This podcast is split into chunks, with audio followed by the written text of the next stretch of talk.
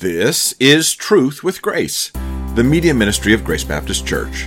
We're so pleased you've joined us today as we continue our exploration of the truth found in God's Word and the grace of salvation. Pastor Pierre Rosa is continuing his preaching through the Gospel of Matthew. Today we're in chapter 15.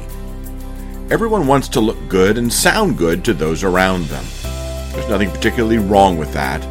But where things go terribly wrong is when we forget the interior life. The spiritual core of our being is what God is most concerned with. God has a clear diagnosis for the problems that plague humanity, and He also has a clear solution that's quite different from ours. But as we'll hear today, we typically focus on the outward appearance and ignore what really matters heart transformation. That needs to change. My name is Brian Schmidt, and I'll have more information for you at the end of this program. But for now, let's listen to today's message from Pastor Pierre.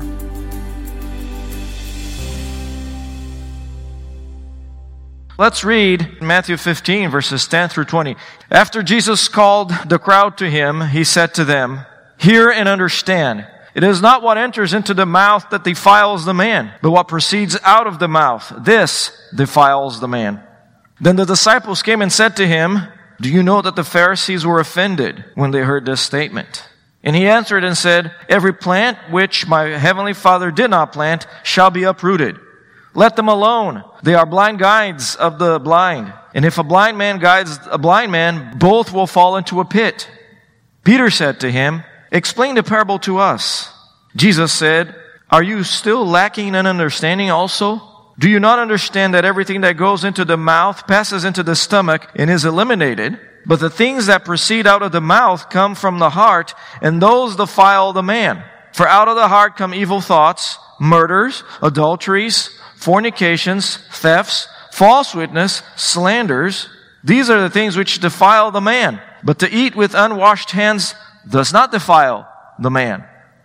And church, that is Jesus' diagnosis on the real human predicament. He explains our greatest need. And our greatest need, therefore, cannot be physical or even emotional because Jesus is talking about a spiritual matter here. The problem for the human race is that we have a heart that is prone to defilement. And therefore, he explains the reason for that and the prescription. So concerning our greatest spiritual need, we have a diagnosis, a declaration, and a doctrine in order for us to understand the real human problem and therefore how to take care of it. So first of all, verses 10 through 11, we have the accurate diagnosis. After a tense argument or exchange with some religious leaders in verses 1 through 9, he explains that impure hearts, not unwashed hands, separate people from God. You understand that? The Pharisees, the delegation of Pharisees came to him saying, an outward expression of religiosity is what defiles a man. And Jesus says, no. Unwashed hands do not defile the man, but an impure heart. Therefore, our heart needs to be cleaned or purified by God. It's very simple. It's not hard to understand. It may be hard to accept because it, we, when we accept the words of Jesus Christ, it means we are agreeing with Him and aligning our hearts with what He says, and therefore we are humbling ourselves. But according to a popular but unbiblical rule, which Matthew describes as the tradition of the elders, according to verse 1 of chapter 15, and later recorded in a document called Mishnah, eating with 30 hands placed the Jews in a state of religious defilement because they would come in contact with the Gentiles, and that's a no-no for a Jew at the time. You don't even come in close contact with the Gentile. That is one of the reasons they hated Jesus so much, because he not only came in contact with Gentiles, he saved them. He healed them. So the scribes and Pharisees claim, therefore, that observance of their corruption of biblical texts would remedy the situation of having a heart that is defiled before God. Jesus challenges that by applying Isaiah 29 verse 13 when he says this, rightly did Isaiah prophesy about you. And then he went and quoted that passage says, this people honors me with their lips, but their heart is far away from me. But in vain they worship me, teaching as doctrines the precepts of men. Jesus is saying this Pharisaic system promoted a non-genuine, counterfeit devotion, something for which God has no regard. He's not interested in that kind of stuff, in that kind of fake religiosity, counterfeit devotion to Him.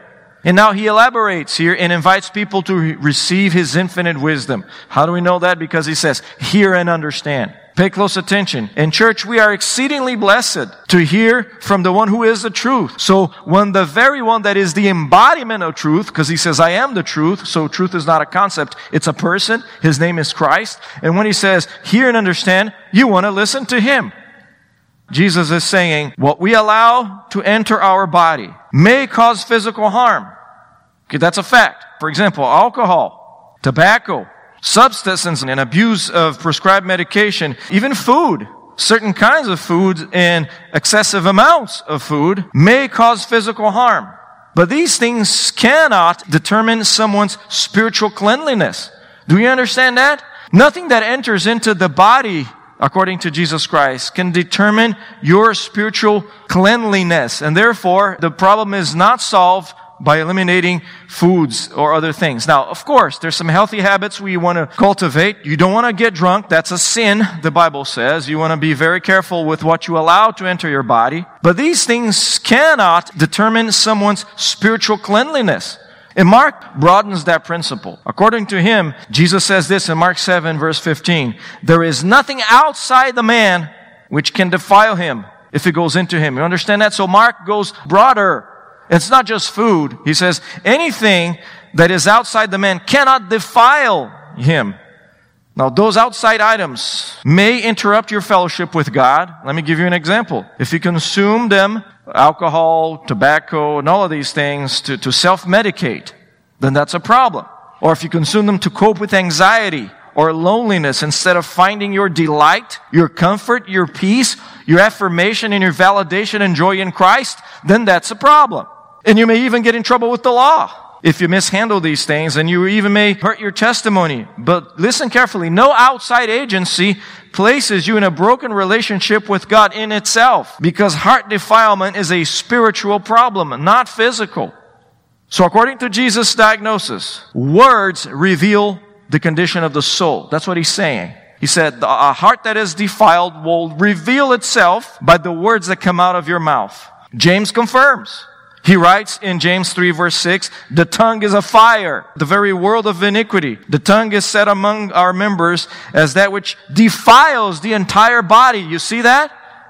The tongue defiles the entire body and sets on fire the course of your life and is set on fire by hell. In other words, your words will reveal what's in the heart. But Mark's parallel account also, again, he broadens the whole concept here and reveals that anything that proceeds out of man can defile him. So not just words, but anything that proceeds out of you can defile you, including deeds. So your words and your deeds may reveal a polluted heart. By the way, that's what that word means. Defiled means religiously polluted, sinful. So your words and your deeds, church, will reveal what's in your heart. So let's use, now that we know that, let's use Jesus' diagnosis of the human heart to take inventory of our life.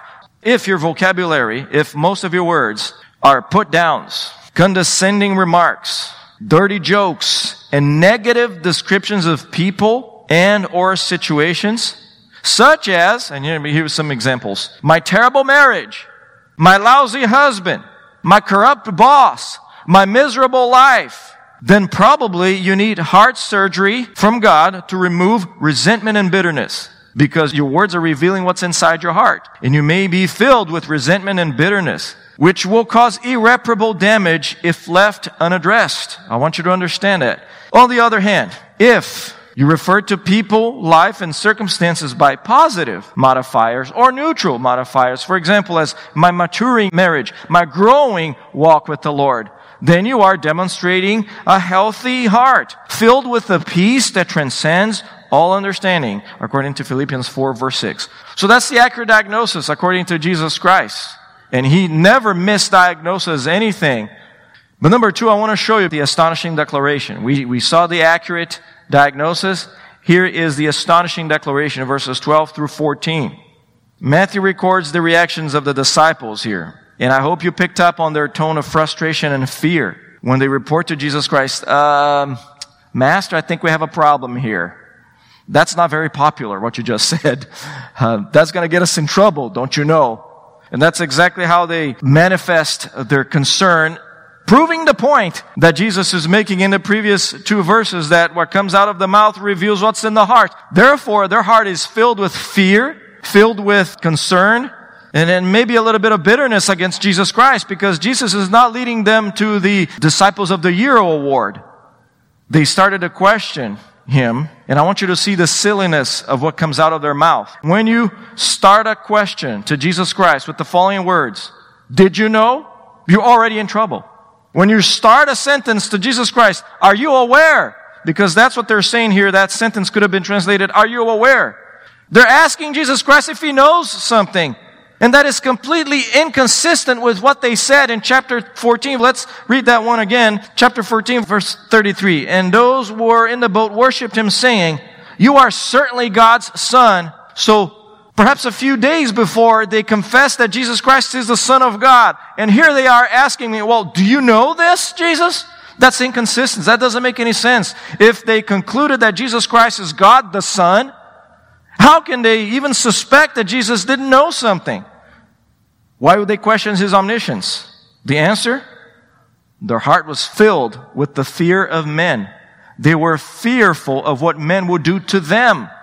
And that's a problem because the Bible says very clearly, we are to fear God, not man. And fear means having a reverence for God. And that doesn't mean we're terrified of God. It doesn't mean we don't have access to Him. We all know that. So likewise, church, we have a similar inconsistent lack of faith from time to time when we imply that Christ may not know what He is doing. We may not have articulated this the same way here that the disciples did, but we do this all the time. We start our prayers to Christ saying, Lord, did you not know? Or, Jesus, do you not know that I'm in trouble? Are you not aware of my situation? And we imply that Jesus doesn't know what he's doing. Or we know that he wants us to share our faith, but when we say, Jesus, did you not know that I'm going to be rejected if I share my faith? Perhaps opposed, perhaps persecuted? Are you even aware that I'm going to sound unloving if I tell others that their religion is no more than the tradition of men? And of course he knows, church.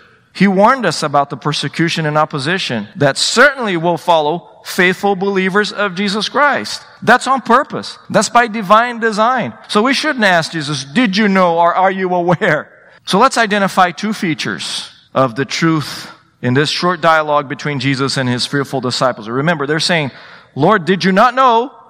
Are you not aware that they're going to be offended by that? And Jesus knows, and here we have, church, in verses 12 and, and then 13 and 14, the two features of truth from this passage. The first one is truth scandalizes in verse 12. What they're asking Jesus is really, Jesus, did you not know that they're going to be scandalized by what you're saying? Because they wanted to avoid controversy and conflict. They use the verb scandalizo, from which we get the word scandal in English to describe the reactions of the Pharisees. And I want you to know that that word, scandalizo, that verb, evokes two images. Okay? When that word was pronounced in the Greek language, it evoked two images from the person who was listening to them. The first one is a stumbling block. Someone who places a, a stone really in somebody's path in order to cause them to stumble. That's the first image. And the second image is a trap meant to cause people to stop what they're doing. So these pictures illustrate perfectly what Jesus does in this scene. He places the truth in front of the counterfeit religious folks in order to stop their hypocritical walk. That's the point. That's exactly the point. He wants to scandalize them, to cause them to see the foolishness of their way, to trap them in their words in order for them to see and repent and come to true, genuine salvation. In church, that hasn't changed. Truth makes people fall so that the outward religiosity that they hold on to so dearly will shatter. That's the point of truth. Truth is meant to cause people to stumble so that they can fall and break everything they're holding on to that is not truthful. Also, like a trap, truth is meant to catch people in their false religion so that they can see their need for liberation. And the Bible is clear in John 8 verse 32, the truth will make you free. So God, church, likewise expects us to place biblical truth in people's path so that we can scandalize them with the truth. Not with our obnoxiousness, not with our bad testimony, but with the truth. And we do that by telling sinners that they have a heart problem, not a political one. See, that's why every conversation that starts political needs to go back to a spiritual. Sure, you can have a casual conversation about politics, but if you're really interested in doing what God wants us to do, you turn that conversation into the spiritual matters and say, you know what? I'm looking forward to the millennium when Jesus Christ is going to reign here. Uh, no elections, just appointees by the King of Kings. Let me tell you about the second aspect of truth here, the second feature. The truth scandalizes, verse 2, verses 13 through 14. The truth separates. Truth is not inclusive. Truth excludes. It excludes right doctrine from false doctrine. Now, in response to the concerns of the disciples, Christ reminded them of the parable of the tares among wheat when he talked about, well, the plants that my father did not plant will be uprooted. Jesus gave that explanation in chapter 13, verses 37 through 39, when he says, The one who sows the good seed is the Son of Man. In the field is the world, and as far as the good seed, those are the sons of the kingdom. And the tares are the sons of the evil one, and the enemy who sowed them is the devil. And the harvest is at the end of the age, and the reapers are angels. So just to refresh your memory about that parable here. And what Jesus is saying, really, Jesus offends them even more. So the, the disciples say, Jesus, I think we're offending them. And Jesus says, Oh yeah? Listen to this. That delegation of Pharisees and scribes were satanic implants. Jesus is telling them they're satanic. Yeah, they need to be offended because they're not even the real deal. The proverbial bad tree known by its fruit, according to Matthew 12 verse 33. They were false believers, counterfeit religious folks. And this is how Jesus assessed the spirituality of that entire group. Listen to Matthew 12 verses 34 through 37. You brood of vipers. Are, are you offended enough? You brood of vipers. You offspring of Satan is what he's saying here referring to the Pharisees, the people that the disciples were concerned would be offended. And by the way, they were so offended that they sought to kill Jesus Christ. But this is how Jesus deals with them. You brood of vipers. You are the offspring of Satan. How can you, being evil, speak what is good? In other words, you can't even speak what is good because your heart is evil. For the mouth speaks out of which fills the heart. The good man brings out of his good treasure what is good, and the evil man brings out of his evil treasure what is evil. But I tell you that every careless word that people speak, they shall give an accounting for it in the day of judgment. For by your words you will be justified, and by your words you will be condemned. We need to be very careful with what we let out of our mouth. Because according to Jesus Christ here, every careless word that we speak, we'll have to give an account for. If they are unforgiven, they're not unforgivable. But if you don't repent from them, you have to give an account. So be very careful on how you address somebody. Be very careful how you describe someone and how you describe a situation. Be very careful what kind of names you call someone, whether it's in social media or spoken word or in writing, because God's going to hold you accountable for each one of those words. But in the case of the Pharisees here, He will uproot them at the appropriate time because truth separates tares from wheat according to Jesus Christ. And likewise, truth separates genuine from false believers. So it doesn't matter what a Christian looks like, how he dresses, or even if he speaks Christianese or not. Those are not what identify a true believer in Christ. There are counterfeit believers. There will be counterfeit believers until the day of the rapture. And those will be left behind. Now, if that supposed Christian person does not affirm what Jesus affirms, namely that man's real problem is a defiled heart instead of dirty hands, and therefore the only solution is salvation in Jesus alone, that person is a fake tree, is a fake implant. Alarmingly, Counterfeit believers hold positions of leadership in churches, and they will lead the blind to eternal condemnation. That is the reason why Jesus Christ uses the picture of a pit. That is eternal condemnation. Now, the Pharisees used to call themselves the spiritual guides to the blind. That's how they, that's an expression that they used in order to identify themselves. I'm so and so. I'm a spiritual guide to the blind. And Jesus Christ offends them even more by saying, let them alone. Don't even worry about them. You focus on what you need to focus. They are spiritually blind guides leading the blind. They're both going to fall into a pit, meaning into eternal condemnation. Now, he's informing his followers here, the concerned disciples, that the scribes and Pharisees could not make an accurate assessment of spiritual matters because they could not distinguish truth from falsehood. Simple as that. They said they can't tell you what's true because they don't know truth. They're, they're blind. So, Jesus instructs the disciples, don't appease them. I'm not embarrassed by the truth, Jesus says. And his disciples, church, shouldn't be either. If you're a disciple of Christ, you should not be embarrassed by the truth that offends. See, we do not have permission to remove or dilute the offensive elements of the gospel. Paul says we preach Christ crucified. To Jews a stumbling block and to Gentiles foolishness. Church, we preach a message that is foreign to the human defiled heart. It needs to happen by divine intervention that someone comes to faith in Jesus Christ. Because the message that we preach, you kidding me? A crucified God? And like the apostle, church, we are not ashamed of the gospel, for it is the power of God for salvation to everyone who believes, to the Jew first and also to the Greek. So, don't make the gospel acceptable, make it available. The predicament of the unconverted should cause us more concern than the sensibility of religious people. That's what this passage is teaching us here. The predicament of the unconverted should cause us more concern than the sensibility of religious people or even our popularity or even our safety. So after the accurate diagnosis and the astonishing declaration, I want you to see finally the absolute doctrine, something that cannot be changed, even though people try all the time. Every other system of religion in the world, they will say that humans are good by nature. Or if they're not, they can work and to be good enough to be acceptable to God. That is a heresy. That is a lie. And that's the absolute doctrine because Jesus confirms it. Describing the same scene, I want you to see that Mark clarifies what happens. Peter asks for clarification of this mini parable. He says, Jesus, explain this to us, please. Which, by the way, is a good thing to do. Always ask clarification from Christ, and it's already here. The truth is available for us. So he's asking for Jesus to explain to them verse 11. Clearly, here, his request frustrated Jesus, but did not surprise him, because he says, You still do not understand. Peter, Peter, Peter, you just walked on water. And you don't understand spiritual matters? I mean, you just concluded that I am the Son of God, and you still don't understand all of these things?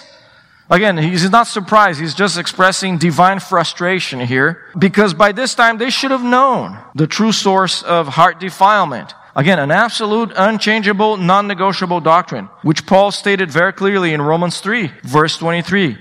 All have sinned and fall short of the glory of God. In other words, the heart is the problem, the spiritual heart. And in verses 17 through 19, Jesus borrows from physiology to illustrate his point. Food sustains the body temporarily, and the human digestive system eliminates whatever does not serve any nutritional purposes after you eat them. But people should have a greater concern with the spiritual health of their hearts. See? So Jesus itemizes here in the last portion of this passage seven vices that really defile the heart, really pollute the heart. And he therefore defines genuine devotion once again and clarifies the deficiency of an outward, man-made religious ritual because it leaves the heart untouched. What we need is heart transformation, not behavior modification. Again, because behavior modification is going to follow when the heart is converted. God expects genuine devotion from us, church, and it all starts with understanding humankind's greatest needs. And here we have in this scene Jesus presenting to us a diagnosis, a declaration, and a doctrine. So here's how we conclude this whole thing. Confronted with this hard, offensive truth, but hopeful reality, we have two choices. A, we ignore the Bible and we dismiss the Bible as myth, like many people do, to really numb their conscience, to keep their guilty conscience away. They say, well, the Bible is written by men, or all of the other things that we, we listen. It's, by the way, that's such an easy thing to counter. When people say, I don't believe the Bible because the Bible was written by men. Well, do you believe your math book? Two plus two equals four. That's an inerrant book. Well, what the Bible is, is, yeah, it was written by men, but the Bible says there is a divine author that inspired those men to write the Bible. So we can dismiss the Bible as myth or, or not applicable, not relevant enough. Or B, we can embrace his diagnosis for our heart and therefore the prescription for what they are. True, absolute, unchanging, and life-giving. Option A will lead you down to the path of sick, hypocritical spirituality which ends in a pit, really, chapter 14. Or option B will lead you towards genuine devotion to God, which results in enduring joy. Even though the process of transformation is painful in the beginning, the end result is true and enduring joy. So let me close with this verse here, Proverbs 4 verse 23. Watch over your heart with all diligence, for from it flow the springs of life. So church, watch over your heart spiritually speaking, watch over your heart, for from it flow the springs of life. Again, how do you feed your heart? How do you nurture your heart? I'm not talking about the blood pumping organism. Your medical doctor will give you the prescription for that. I'm talking about spiritually speaking. Is your heart healthy? If you have a healthy heart, you recognize that you are a sinner, that you need God's intervention in your life, and you will recognize that what comes out of your mouth reveals what's in your heart. You will diagnose it and you will ask God to transform it. And watch what He'll do to us as a church and as a family of believers when we all collectively watch over our hearts. If you have questions or comments, we'd love to hear from you. Our email address is radio at gbcsalem.org. Or you can visit our website, truthwithgrace.org, for more information about our church and this media ministry. Plus, we're always looking for people just like you to help us spread the gospel around the world. This broadcast is provided to you at no cost to the generosity of financial and prayer supporters of Truth with Grace. Please feel free to share it, but please don't charge money for it or edit it in any way without the written consent of Grace Baptist Church. Until next time, this is Truth with Grace.